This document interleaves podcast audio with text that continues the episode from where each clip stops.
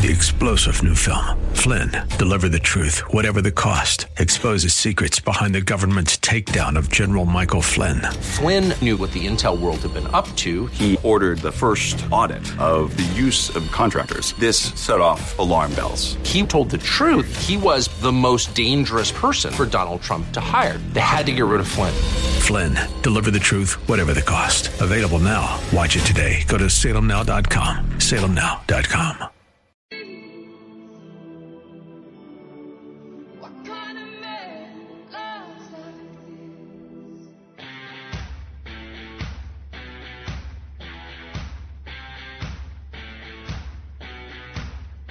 Black online at robblack.com. Now, back to Rob Black and your money on AM 1220 KDOW.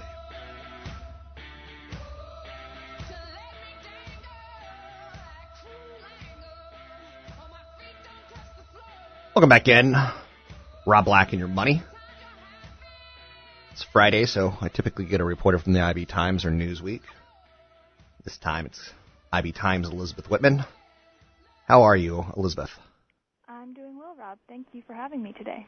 You're very welcome. Uh, tell us a little bit about your background as a writer. What do you do for the IB Times? Um, I am a reporter for the International Business Times, and what I cover does tend to vary. I typically cover healthcare, but uh, I do have a background in Middle East coverage. I lived in the Middle East for two years, and so um, sometimes I get pulled in to do stories that relate to the Middle East or um, or Islam. And so this week I ended up writing a piece about what it's like to be gay and Muslim. Now, gay and Muslim became a big issue this week after the shootings in Orlando, where stories started to come out that the shooter might have been conflicted about his own sexuality and coming from a culture where he's not allowed to disclose or not allowed to be who he is. Is that the gist of what you were going for in your article? Um, the the news and those reports are what prompted the article. Uh, what I was interested in in my piece was to look more at what the actual experiences have been of some people in that community um, and how they themselves have sort of come to terms with the difficulties of um, being gay or identifying as LGBTQ in a community that is uh, can can have a hard time accepting um, that sexual orientation. Now, I live in a culture of the Bay Area where everyone's kind of tolerated. Um, but the idea of a gay Muslim is inside your article. You talk about someone who said, I've never met a gay Muslim. Um, it's really something that's not in the spotlight in any way, shape, or form. And in parts of the United States, it's pretty dangerous to be in that kind of spotlight. Um, I think that's that's exactly um, kind of what I tried to get at in the article, where not only is it not only is Islamophobia and anti-Muslim bigotry, um, you know, alive and well, so is homophobia, and so in a sense, by by being both, um, people who are part of that community sort of face a double a double risk, um, and you know, risk being targeted twice over. Um, at the same time, I think there's also it's they're also sort of marginalized um, or a minority within a minority. So there were other people that I spoke with um, who said that you know I had one source who said that when she first started going to gay bars, um, and she's she's Pakistani Muslim, people said that they had you know within the gay community they said that they had never met um, a gay Muslim, and so there's a sense that whether they're being targeted or whether um, you know for for their various identities or whether they're simply trying to get recognition within the minority communities that they're a part of, um, it's sort of twice as hard. It's interesting because I can see some subtext in your writing that something as beautiful as religion can so persecute such a small select few in such a nasty and ugly way that's not very becoming of said religion. And it seems to cut both from the Christians as well as Islam's. Um, pretty tough article to get through as far as it, it stops making you think, or, and I guess that's the point because Donald Trump is the poster boy of Islamophobia, and there's a lot of people who in America don't ever get a chance to open their eyes. Yeah, I think. Um, I mean, I think it is important to recognize that. Um, I think one of the most interesting things that it's it's sort of easy to jump jump to conclusions because we have a pretty you know pretty superficial discussion and understanding of Islam in this country. But um, one of my sources is actually studying Islam and is much more knowledgeable about the theology. And uh, one of the things we talked about was how in Islam there is the way the religion works is that there's there's constant interpretation and reinterpretation of texts and uh, sayings, and so he was very hopeful that given given the way the religion works, that there can be a space created that's that is accepting of um, of homosexuality in the religion, and and I think it's also important to remember that that Islam, you know, in the Quran, the word homosexuality does not appear. There's there's a lot more nuance um, in terms of how how sexual orientation and practices and behaviors um, are interpreted within Islam because there are just there's such a range of behaviors and ideas and definitions for for homosexuality, and even within Islam, um, there are many different schools of thoughts and many schools of thought and many different um, different ways to interpret how people live. And it's interesting to we could look at Islam and say how archaic, how old-fashioned, how 2,000 years ago. But in the United States, it wasn't that long ago that we had the "Don't ask, don't tell" policy. We can't even handle it. Um, so we're kind of a nation of hypocrites when it just, I, I would say.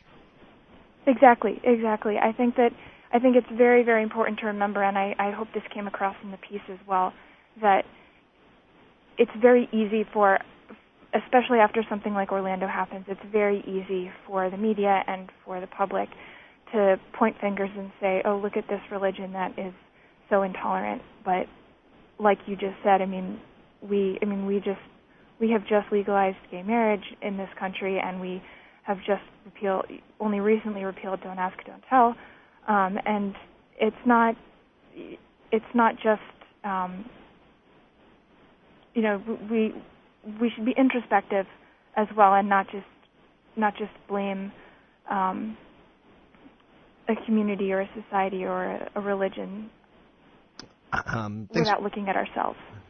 thanks for being with me. It's Elizabeth Whitman from the IB Times. She's got a lot of columns written at the IB Times, which I highly recommend because it gets you to be introspective. One of her uh, uh, recent pieces on the world was Ramadan can be feast or famine for businesses. And Ramadan is a Muslim holy month, and obviously the, not a lot of work goes on. There's a pilgrimage, there's a lot of time off from work, um, but there's a lot of thoughts here of how the world works, and I'm a very small-minded person. I'll, I live in a bullet-shot world of money and finance. People like Elizabeth Whitman at IB Times helps to write articles to get us to see um, a little bit more about our own culture as well as other cultures. So check her out, Elizabeth Whitman at IB Times, uh, talking about the hiding in plain sight article that she just did, tied towards uh, you know the gay Orlando nightclub and uh, some of the ramifications that this week will have on our society. 800 516 1220 to get your calls on the air. It's 800 516 1220 to get your calls on the air. Anything you want to talk about, we can talk about. We could talk about the markets. We could talk about retirement. Um, I know many people who are in their 40s who have started to come out of the woodwork and basically have nothing saved. Uh, they don't even have a house, and they think it's going to work out for them. And a lot of these couples don't realize that it's already too late and it's not going to work out unless you literally hit the lottery. And that's not something you really want to be counting on, in my opinion. 800 516 1220 to get your calls on the air. Anything you want to talk about, we could talk about. We could talk about some of the housing numbers that came out today. Um, we could talk about Facebook.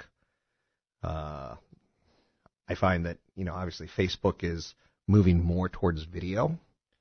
If you look at your Facebook feed any any point in time now, they're serving up you know billions of hours of video, and the world of text is dying. If the world of phone books and phone booths is dying, where will the world of text go? Um, will it be replaced with video? It's a good thought. There's some momentum behind leaving vote in the UK referendum, reportedly waning following Thursday's killing of a pro Remain official. So, one of the worst things you could do if you want to say, I don't think you, sh- you shut your mouth. We, we should protect the United Kingdom. I'm going to shoot you if you say that we should uh, stay in the European Union. And then that kind of goes against your what you want it to happen ends up hurting your cause. St. Louis Fed President James Bullard said the U.S. may need only one more rate hike through 2018, keeping interest rates incredibly low. That's almost discouraging to me because I would like for our senior citizens to have somewhere to park their money that it can earn a little bit of interest, and they don't have that at this point in time. Safe haven assets have pulled back. Oil trims its weekly loss. Um, oil was right there cruising, cruising right along, you might say um, going from 28 to 30. 30 it sneaks up to 35. 35, oh no, it's 40 all of a sudden. 40 goes to 50. And that's when it kind of got into a little bit of trouble. Steph Curry threw his mouthpiece at a fan last night. There's something just incredibly simply stupid, wonderful about that.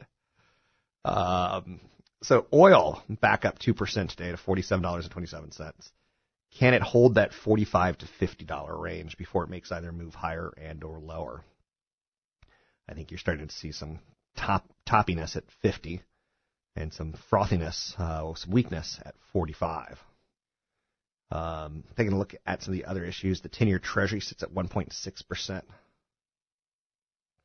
I'm Rob Black, talking all things financial, money, investing, more. You can find me online at robblackshow.com, Twitter, Rob Black Show, YouTube, Rob Black Show.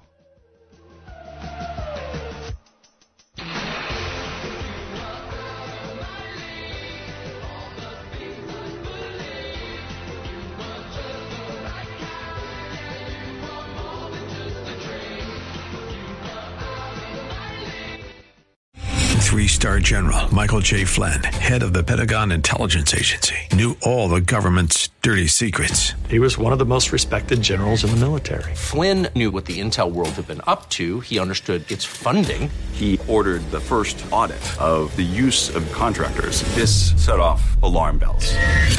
The explosive new documentary, Flynn, Deliver the Truth, Whatever the Cost, uncovers the facts behind this scandal. Flynn told the truth. He was the most dangerous person for Donald Trump to hire. I find out the worst enemy that I'm going to face in my life is right here in America. They took my assessment and they wanted me to change it. And I was like, I'm not changing it. They had to get rid of Flynn with in depth interviews, archival footage, and never before seen personal records of the man behind the headlines. I just felt like I was drowning. Flynn, deliver the truth, whatever the cost. Available now. Watch it today. Go to salemnow.com. Salemnow.com.